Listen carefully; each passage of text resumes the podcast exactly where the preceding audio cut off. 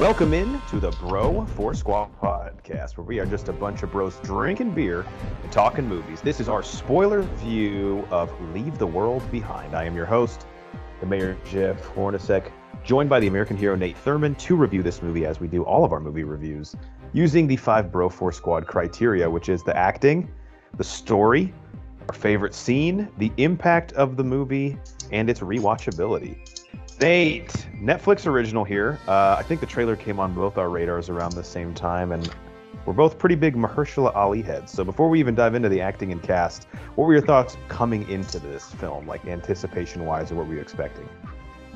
Yeah, I had pretty big expectations. Um, Netflix has been putting out some good shit lately, so I was pretty excited when I saw this. Uh, yeah, I think I texted you like two or three weeks ago. I was like, "Have you seen this?" And you're like, "Yeah, it comes out like December." I was like, "Damn it, I thought it was already out." Um, so yeah, I had to wait longer than I wanted to. So yeah, it just came out this last week. Um, but yeah, kind of kind of checked all my boxes with the the cast in it, and then it seemed kind of thriller-ish, which which I always enjoy. Um, it did have a little different cinematography take than I thought it was going to originally, and it was a, shot a little very different. unique. Yeah, Yeah. very unique.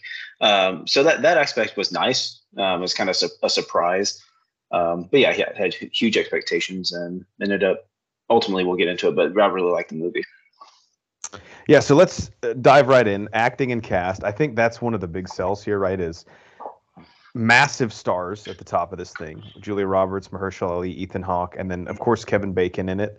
Um, and Mahershala Ali is not in enough stuff, and Julia Roberts and Ethan Hawke seem to choose their roles very carefully. So Mhm. I think that was part of my anticipation too coming in. Is like for them to uh, all settle on a script and say that's a project I want to do. I was like, all right, there has to be something here. So who uh, stood out for you, positive or negative, in the cast? I kind of like how it's a smaller cast too. yeah, it's kind of interesting. You really get to dive deeper into the characters a little bit more uh, because yeah, you have basically six main characters and that's it. And then Kevin Bacon's kind of a tertiary character. Um, but um, someone who stood out to me, I, I really liked Ethan Hawke's character, kind of the laissez-faire dad that's kind of ho- trying to hold everything together at the beginning. Um, I wouldn't say he's Yeah, I can't tell if- I, I no, I was gonna say I can't tell if he's just like trying to be the calm force or if he actually just is like so fucking oblivious to what's going. Because like even the oil tanker scene, he's like, yeah, it's fine. I'm like, bro, that is not happen at the beach. that never happened. That's never happened before, and you're just kind of uh, okay. I guess that's gonna roll up on the beach. I guess we should go get some Starbucks now or something. Yeah, which is they Um, literally. Yeah. Overall, um, all the acting in this was great. It it had a lot to it. it. Had a lot of scenes with a lot of multiple people and it. Had some good dialogue with a lot of people in certain scenes, especially with Julia Roberts and Mahershala Ali's character. Um, I think everyone did great in like the immediate cast. But yeah, Ethan Hawke's character really stood out to me. I, I loved following him along throughout the whole movie, and then um, towards the end when he literally is trying to do the only thing he can do and save his son, and he just literally breaks and says, "I'm useless. I don't have a GPS. I don't have shit. I can't do anything. I'm trying to do the one thing I can do." Um, and like I thought, the culmination and, and the journey that we went on with him was really cool in that ultimate scene.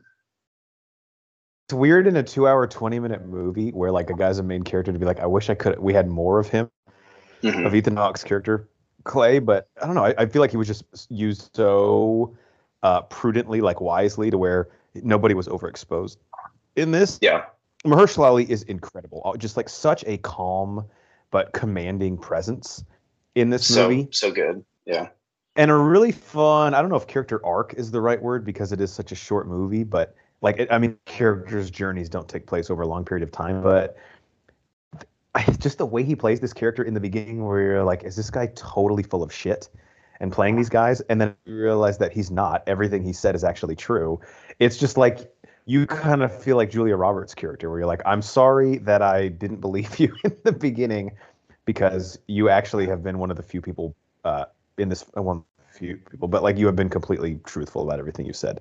I, I just felt Yeah. like it was like a sort of personal connection I had with the character. Um, what did you think about Maya Maya Law? I think that's how you say your name. Who played his daughter Ruth?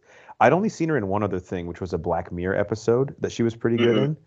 But it's interesting in this because I would say of all the characters, she might be the most one note in it. Like we are supposed to hate her the entire time. I think even in the end, when her and Julia Roberts have their moment with each other, I'm still kind of like, yeah, you're just a bitch to everyone. But I felt like she was kind of a necessary counterbalance to Mahershala Ali's character. It was like probably being overly polite and courteous in Yeah. considering what the situation was.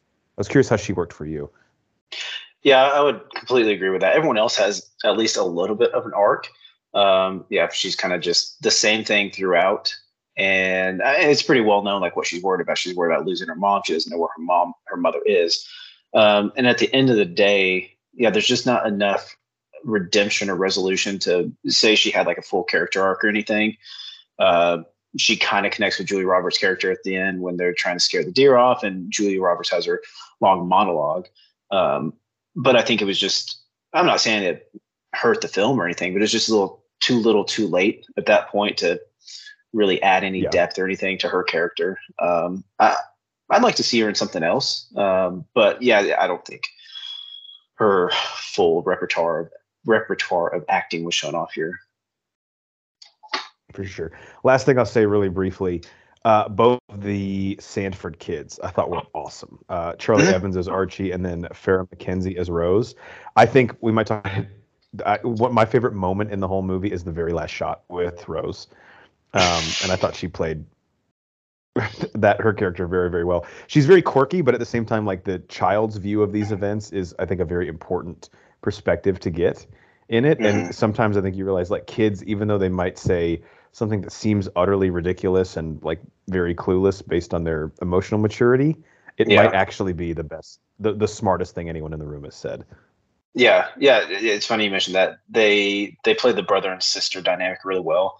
Uh, two points. One point to that is when they're in the barn and she says, "No one gives a fuck what I say." And he's like, Oh my Yeah. god. "Probably right." Yeah, it's a good point. And uh, two two points I'll make to that uh, as far as the kids. They play the brother sister dynamic really well.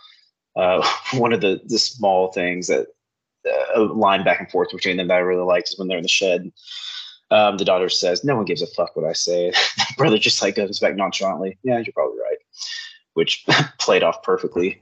Um, and then another thing that you pointed out is having the, the child's perspective in these movies is really important, um, and seeing how they kind of go through events like this. So when um, Archie is starting to lose his teeth, I think he's on the couch with Julie Roberts' character. She blows up about saying he's sick, and he pops up. I'm not sick. Um, he just completely disconnects him being sick as far as like throwing up or having an upset stomach with his teeth falling out. He's like, I'm not sick. My, Right. my teeth are just falling out. I'm like, okay, you're pretty fucked up. This happens.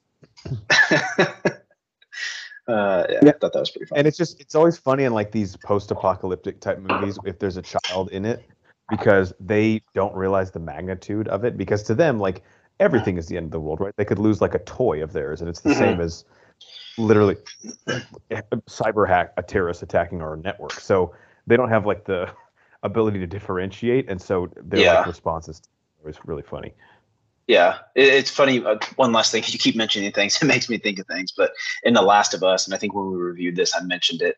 Uh, most of the only happy people in the series, the HBO series, The Last of Us, are the kids. Um, it should Yeah. be because they're they're moldable, they're adaptable. Um, this is all they know is this new apocalyptic world that they've lived in in The Last of Us. So it's kind of that same dynamic. They're just gonna adapt to the situation, be like, huh, this is it. Yeah i wish i could have the mind of a child That'd be awesome. All right, next up is the story and plot and the synopsis according to IMDb. And again, full spoilers here, although you could, if you're already listening to this, we've already spoiled half the movie. Synopsis is a family's getaway to a luxurious rental home takes an ominous turn when a cyber attack knocks out their devices and two strangers appear at their door.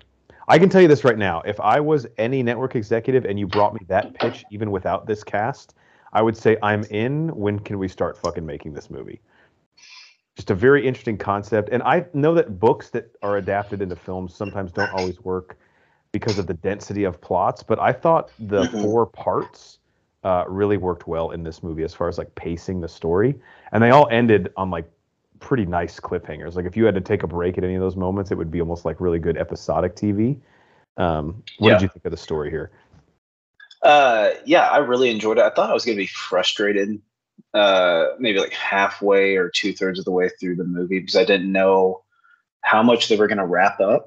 Um, but to your point, you just made a second ago, it has like the kind of the different stages, um, which is kind of a nice element, and it kind of gave me like the menu vibes. They're not necessarily breaking the fourth wall, but it almost feels that way because they're giving a nod to the audience, mm-hmm. like saying, "Hey, this is titled this. We're letting you know. We're kind of giving you a peek behind the curtain as to maybe a uh, foreshadowing to what's going to happen in this act. Um, and I, so like, I like that the parts were very matter of factly titled. Like I think one, I don't know if it's the first one or second, it's just literally called The House. The House, and then the last one being titled The Last One, which is the yeah. title of the last Friends episode, which was great. Oh, yeah, right. um, but yeah, so uh, I like the journey through it, um, and maybe we can get into some of this uh, in um, impact and some other stuff. But um, or you may have some questions coming up with with the animals. That part was kind of weird. Um, I've, I've kind of just chalked that up to. I think in real life, sometimes people are like, "Oh, animals have sixth sense; they can feel when things are changing in the environment." So, um, I don't know if they were really. I guess they were trying to alert the characters, um, but there was a little amb- ambiguity there. So I had meant to watch a I meant to watch a YouTube video uh, that that basically explained the ending from a different perspective. So, as I asked these few questions, if anyone listening to this review has a theory outside of the ones that Nate and I posit, please comment below because I'm very interested in uh, other people's perspectives of this film. But Nate, I guess I'll just start with my main question, which might be a stupid one, um, but I think this movie sort of dips into a few different both genre elements and then obviously theorizes a lot on what is actually happening. So especially based on that shot where um, Julia Roberts' character and Mahershala Ali's character are looking at New York City, basically like tearing itself apart. Are we just to assume that it was some country or a combination of countries that unleashed a cyber attack on the U.S. and now like we're basically just tearing ourselves apart at the seams, or is there some other element going on? Because like the noises that were happening, the kid's sickness, which I'm going to ask about in a second, and the animals, mm-hmm. all could either be red herrings or could be signs of something more either supernatural and maybe more nefarious. Yeah, from I mean, from my understanding, it was yeah one uh, one or two other countries trying to tear the U.S. apart from within, kind of like Mahershala Ali's character was was describing. So, yeah, whenever they're looking at New York City getting destroyed, uh, I think you can hear like fighter jets coming in and then bombs being dropped, basically. So, I think whoever is behind the attack is is finally coming in. Um, and I think there is some maybe truth. I can't maybe Kevin Bacon's character mentioned this part, but um, Archie, whenever he starts losing his teeth, thinks it may have uh, an effect from the sonic boom or whatever the sound, the the large sound was that was affecting everyone so so bad. Um, I don't know if there's some some truth behind that. Um, as far as the teeth falling out, they they said it in the movie, so I don't know factually if that's there or not. He did mention Cuba, and there have been there were reports of like uh, whatever these devices are called that cause this terror and like the ringing in people's ears in Cuba within the past year or two. Um, so I know there's like some development of some weapons of more or less mass destru- destruction that do cause those that ringing in your ear. I don't know if it's to that degree. Um, so I think there's a little obviously fact and fiction mixed mixed in there. Okay, because the other thing I had about the kid's sickness, they go out of their way to show that some like tick or like leech bites him. But mm-hmm. the reason that I thought there was like maybe a horror supernatural element, I'm not a doctor, and a, I know that it's hard to believe for people at home. But if you got bit by some bug and even got Lyme disease, like it's basically overnight that all of his teeth fall out. That seems like insane to me. Yeah. Like he yeah. sleeps once, wakes up, and he's fucking like uh, an 80 year old man with dentures. Yeah, I just yeah I don't get what the tick was unless it was supposed to be a red herring. Um, and I think, I guess the ultimate conclusion is that it was the ringing sound that, that caused it because um, I think it was after the first one, or maybe it might have been the second second time it happens. He does say, "Oh, I should have covered my ears quicker." So they kind of oh, throw that. Okay. I they kind of threw that threw that nugget in there. Um, so I'm guess I don't know if it's like if the explanation is supposed to be like it vibrated his head so much, like his teeth are rattling out, basically. Got That's kind of what I, what I took it as. But I also think part of it is like we purposely don't get to know what's going on because that's the position the characters are in, right? Like that's, mm-hmm. part of the paranoia is like, what the fuck is this? Because a lot of theories make sense. Mm-hmm. Yeah, I think that's a great point. A question I had that again maybe was just another part of building tension and paranoia, but when the two kids go out to that like shack partway through the woods, who was sleeping there? Like there was clearly an imprint in the ground from someone that had recently slept there. And again, that just adds to like how fucking skeeved out you are because he's like, yeah, someone could have been watching you sleep. And you're like, the last thing we need to worry about right now is a voyeur. Like I feel like the world is collapsing, and now there's some dude in the woods who's like could be watching us. So did did you get a theory behind that? Because was the kid just trying to scare his sister like a classic like big sibling move, or was that something that like I missed that was referenced or mentioned? No, I mean I, I don't think there's anything missed. Um, I think it was just them playing off the brother sister dynamic and trying to scare her. I'm assuming. Well, I don't know because now you start thinking about it more. Like the impression was pretty fresh and released. Yeah. Uh, you would obviously think it was just like a, a, a gardener that's there that maybe he's not there right now because the house is being rented out to other people, but he usually is there.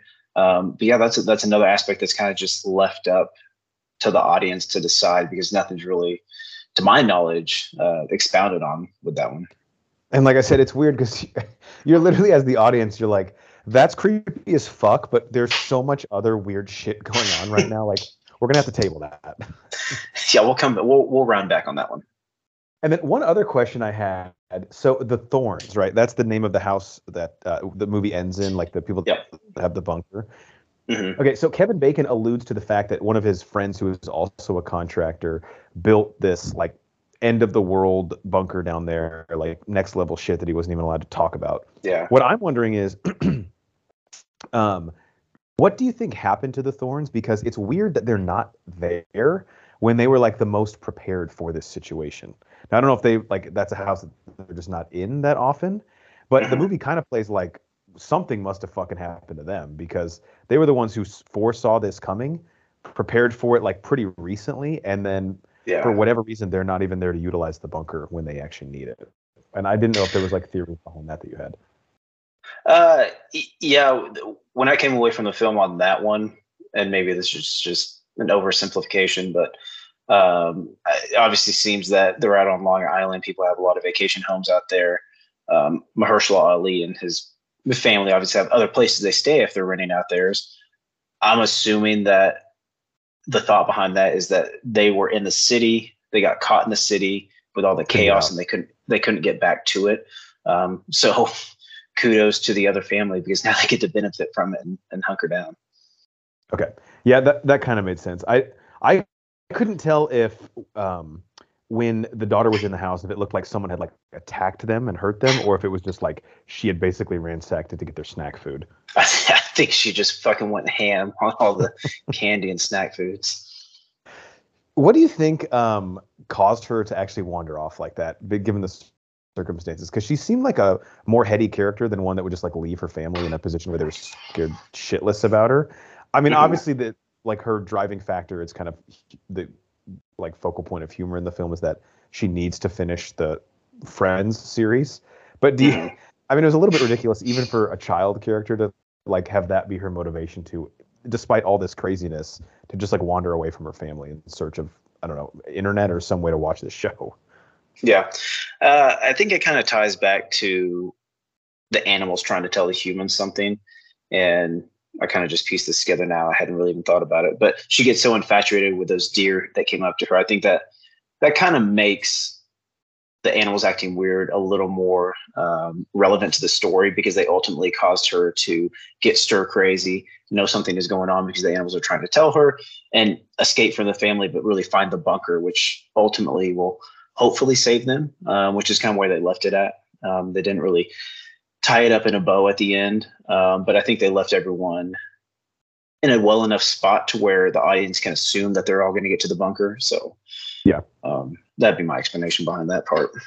Okay, that makes sense. All right, that's all I had. I don't know if you had any questions that you wanted to throw out there. Um, one, this really doesn't even affect the plot too much, but I literally had to pause this and go back uh, Julie Roberts and Mahershala Ali's character are having a dialogue at the table drinking, and he says something about in my line of business, and then she goes back and says, "Well, yeah, you're just numbers and all this." Was it ever explained like what his job is? It was kind of weird because in the beginning he was just like a simple financial analyst who claimed that just one of his rich clients asked him to move some money around.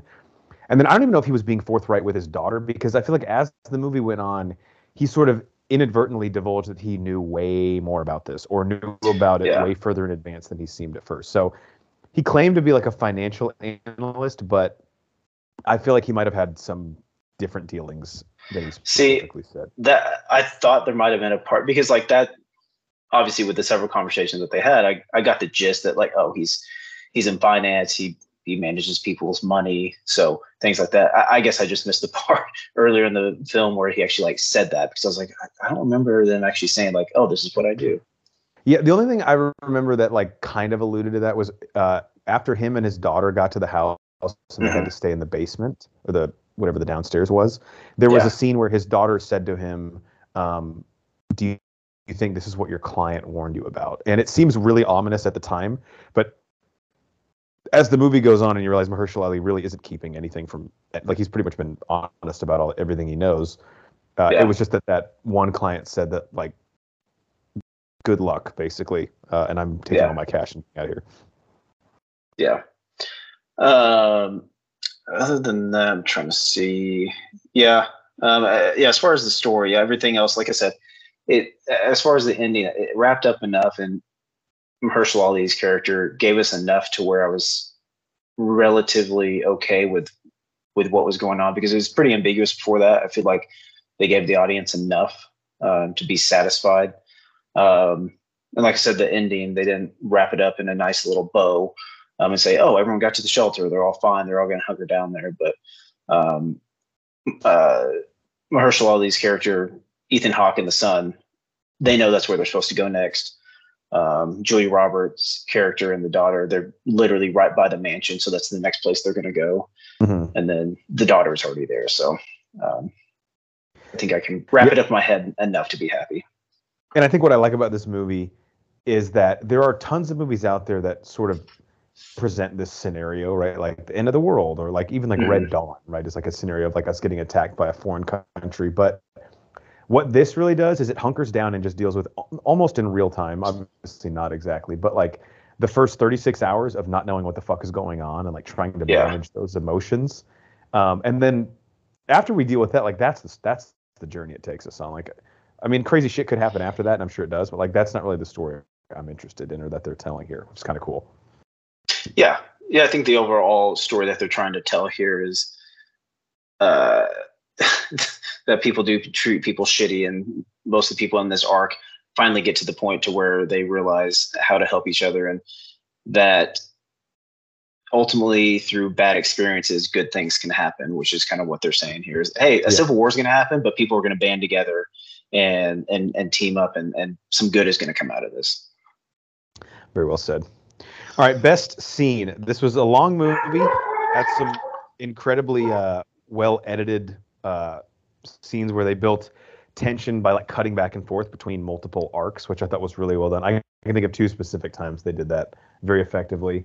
And then on top of that, I don't know if you mentioned this off Potter at the top, some really unique cinematography that sometimes when it's done poorly, stuff like this, like horizontal shots or like long pans, I look at it and I'm like, dude, that is so fucking pretentious. Stop. But it actually kind of mm-hmm. worked in this for me, especially that scene with the Teslas all piled up where the camera yeah. turns horizontal. I thought that was pretty cool. Um, but what stood out to you as far as your best scene? Um, my best scene would probably be I've talked about it a couple times, but um, when Ethan Hawke, Mahershala Ali, and the son um, all go and finally get to Kevin Bacon's Kevin Bacon's house, and I was I was wanting my Kevin Bacon after we saw him in the beginning. I was like, he's gonna come yeah. back obviously, and I'm ready for it. Yeah, we yeah, I know there was a lingering look from Julia Roberts' character, so you're like, he's gonna come back eventually. So, um, I mean, you get the most resolution there ultimately, and then you get uh, a preview of conflict that's going to come because of what's happening in the world right now. Um, and Kevin Bacon's character is just laying it out. Hey, it is what it is. Um, th- I'm trying to protect my family right now. Good luck to you. I'm not going to harm you if I don't want you to. If I don't want to, if I don't have to. Um, and but then that ultimately leads to what I was talking about earlier, in Hawke's character kind of coming full arc um, with his, himself, and basically admitting, "Look, I'm useless. I don't have any technology. I can't do anything. I'm going to do the one thing I can do." And that's when they yeah. connect. Him and him and Bacon connect. He's like, "Look, man, I'm trying to do what you're doing. You're trying to protect your family. This is all I can do. I all I can do is beg. All I can do is try and barter and make this right." Um, and it, yeah, it's just a cool scene because he finally just like lays his heart out there and and ultimately gets what he needs and what he wants. Um, and then you kind of get the resolution with Mahershala Ali piecing it together, and that's kind of the biggest resolve in the whole movie is the culmination of that scene. Um, so there, there's a lot to that one um, as far as resolving plot threads, and then also big character arcs coming through, um, and seeing that conflict really mesh out there. Yeah, it was cool because in that scene we finally get to see Mahershala Ali and Ethan Hawke. And people at home might be pissed off that we're not referring to their characters' names. I just don't remember them, even though I have IMDb. It's easier for me to say the actor because I know exactly. Yeah. but their, their, characters' feet are like finally put to the fire, and uh, yeah. like this has been a crazy fucking day and a half. But now they finally are forced to make a decision that like you would only have to make in this crazy scenario. And it's it's cool because the whole movie you're kind of waiting for like the quote unquote scientist to show up and explain what's going on. And Kevin Bacon kind of fills that role, but in a perfect way where he's like, dude, I don't fucking really know either, but I'll tell you what it looks like is happening. yeah. Like I'm not the guy here that like intercepted a message with information, but I'll tell you what I've heard and why I was buying 72 water bottles yesterday at Kroger uh, because this is what I think's going on. So that was just a really cool scene, and like you said, mm-hmm. the, the, characters like had to uh, make choices that they were not prepared to make, and it really kind of exposed yeah. who they were as people. It's cool. What about you? Mine is, um, yeah, mine is another just like a cool character moment, and it's funny in a, in a movie like this that builds so much tension and has some cool visuals. My favorite scene actually was just Mahershala Ali and Julia Roberts characters where they were just having that drink as Ethan Hawke and Mahershala Ali's daughter were smoking the vape, mm-hmm. but him and her just both kind of realized like, hey, we've been shitty to each other, and I think part of them they wouldn't admit it, but they were like, this might literally be the end of the world, so uh, I guess it's time for us to kind of like say things that maybe we either have like regrets in life for like how we feel about yeah. where we ended up as people, which was just a mm-hmm. cool like character moment that they had. Yeah, yeah, it's it's really nice resolve there with them, and that leads into them going and kind of taking a reprieve from it all, and maybe getting a little lost in themselves, being drunk and dancing to the to the record. So it, it, that was a nice it was a nice moment. I mean, it kind of made me feel awkward because I'm like, well, yeah, your, do- your I, daughter say, and your husband are over there. So I know. Yeah. I, I did forget it. Like the scene does get a little bit weird and uncomfortable, which I think it's supposed to, but just them at the oh yeah, for sure. And then it kind of pissed me off when his daughter was like, he wanted to fuck me. I was like, Jesus Christ. Like, I'm like, oh, come on. He, was just being a nice. He's a nice guy. What do you think? Yeah, he's nice a people pleaser. Yeah. God, come on. Yeah, but again, that's her character is like zero uh, like worldview outside of her own. Mm-hmm. All right, uh, on to Impact, which is usually just where we wedge in anything that we didn't fit into any of the other categories. So, Nate, the impact you feel like this movie will have either on the years, uh, like look at films, where it ranks for you, maybe what it'll do for Netflix, or really just anything that doesn't fit in our other categories about it that you wanted to say. Uh, yeah, I'll, I'll just continue to sing really Netflix's praises because they put out a lot of good stuff uh, this past year, and this kind of is the cherry on top, I would say. Uh, kind of their their last moment here at the at the end of 2023 to put this on here because they put out some some good stuff. Um, I'm trying to think of stuff off the top of my head, but um, All the Light We Cannot See, a series I uh, just got done watching recently, which is really great World War II uh, series.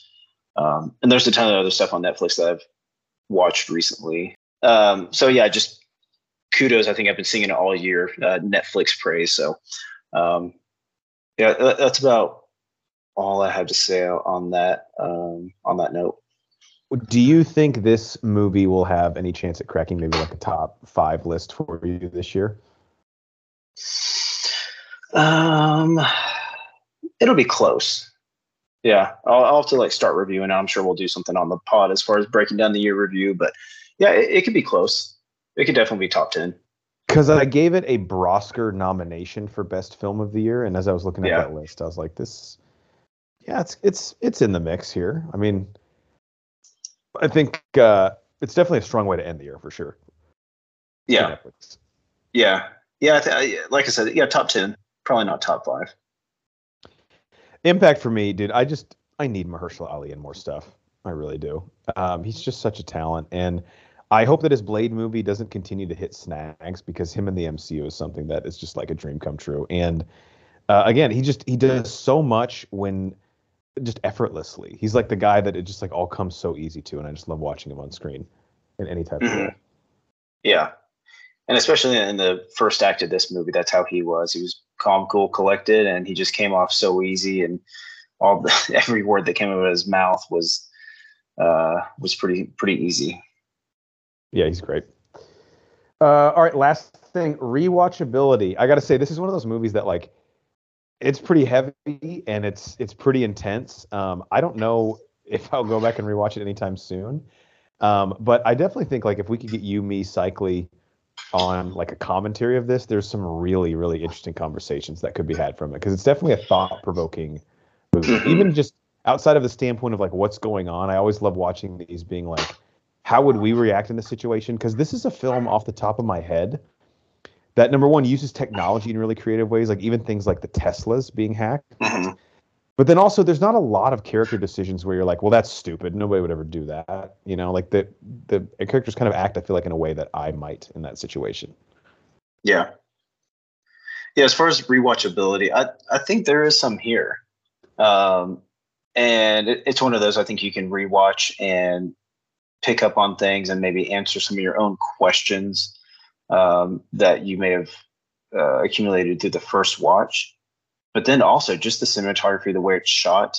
Um, I think whenever they first get to the house, especially there, there's one shot that I literally don't know how they did. They like start filming Julia Roberts walking through the the house and going up the stairs. I'm like, where's the camera? Like, what kind of crane is this on that they're doing? Yeah. Are they doing this on a drone? It's like flipping upside down. Um, so I just think visually, um, I think it'd be another cool one to watch and maybe pick up um, some of the nuances and subtleties that they put in as far as camera angles and things like that. Yeah, there was another shot they did that was sort of like the reverse version of that, where I think it started with Julia Roberts and Ethan Hawke, and then went down into like the, the basement downstairs to Mahershala Ali mm-hmm. and his daughter. But it was all yeah. like it was patched together like it was one take, and I was again like, how the fuck are they doing this? Almost yeah. the house is like a sitcom set where it's like sliced in half. Yeah, Oh yeah, that, that's true. Yeah, a, little, a little uh, uh, Wes Anderson mm-hmm. um, vibes too with some of the framing, but obviously way different films. Yeah, just a really interesting movie, and uh, mm-hmm. yeah, again, I don't know how I feel about it, but I'm very interested in it, and it was just really quality filmmaking. I could tell through and through, and great acting, of course. Yeah, yeah. Even if you don't 100% agree with the story or how the plot plays out like I said, I think the acting cast and the cinematography and how it's all shot is enough uh, to entice anyone out there listening to go watch it at least. Um, it, it's definitely worth your time um, to go watch this one and, and, form your own opinion about it. Yep. Nate, last thing I'll ask you before we let the people go: Mahershala Ali and his daughter Ruth's, uh, his wife and her mom. That she's definitely dead, right? Like, there's no chance they ever see her again. Um, no, if she made it on a plane, they already saw enough navigation issues with the planes and the ships that it's not going to work out well for her. And if she is not on the continent, uh, then she is definitely not not getting back home um, anytime soon. Yeah, if she's in Morocco, yeah, I don't know how we would get in touch with her at any point. So. Yeah. Sorry, yeah. bye. Love yeah, you. that's a sh- shitty realization, but yeah, uh, unfortunately, I think uh, mom is dead. And I think one of the like most most intense parts of the movie is where the daughter Ruth kind of like realizes that she's old enough to be like, I don't need you to sit here and like sugarcoat this for me. Like our mom is fucked, right? Like no, there's really no way that this ends that we see her again. Yeah, yeah, yeah. That's a sadder part of the movie for sure. Yeah. All right. Anything you want to leave people with before we let them go for our Leave the World Behind review? Uh, that's it. I uh, hope you guys enjoy your holidays coming up and uh, enjoy any other uh, episodes that we're going to be putting out soon. And then look forward to some year end review and some wrap up stuff like that. Yeah, it's Brian Banner. If he were on pod just because of when this came out, he'd be like, "Is it a Christmas movie?" We would say no. no. oh, okay. Just thought I'd ask. not the slightest. Might as All right, well. for the, for the American hero Nate Thurman, I'm the mayor, Jeff Hornacek. We are the Bro Force Squad podcast. Thank you guys for checking us out. Uh, you can find us on our website, broforcesquad.com. We post everything there. We have our squad blog, links to all of our socials. We're on X or Twitter at Broforce Squad. And if you type in Bro Force Squad as three separate words on YouTube, Spotify, Apple Podcasts, anywhere you find podcasts, you'll find us there. Till next time, uh, Nate and I need to go back to the Bronx Symphony. I left my coat there, so we're just gonna swing by. You're always doing that. It's really just an excuse to be seen again by those people. Oh no, paparazzi are here. Oh, Take my eyes, but not this shit. not the shirt.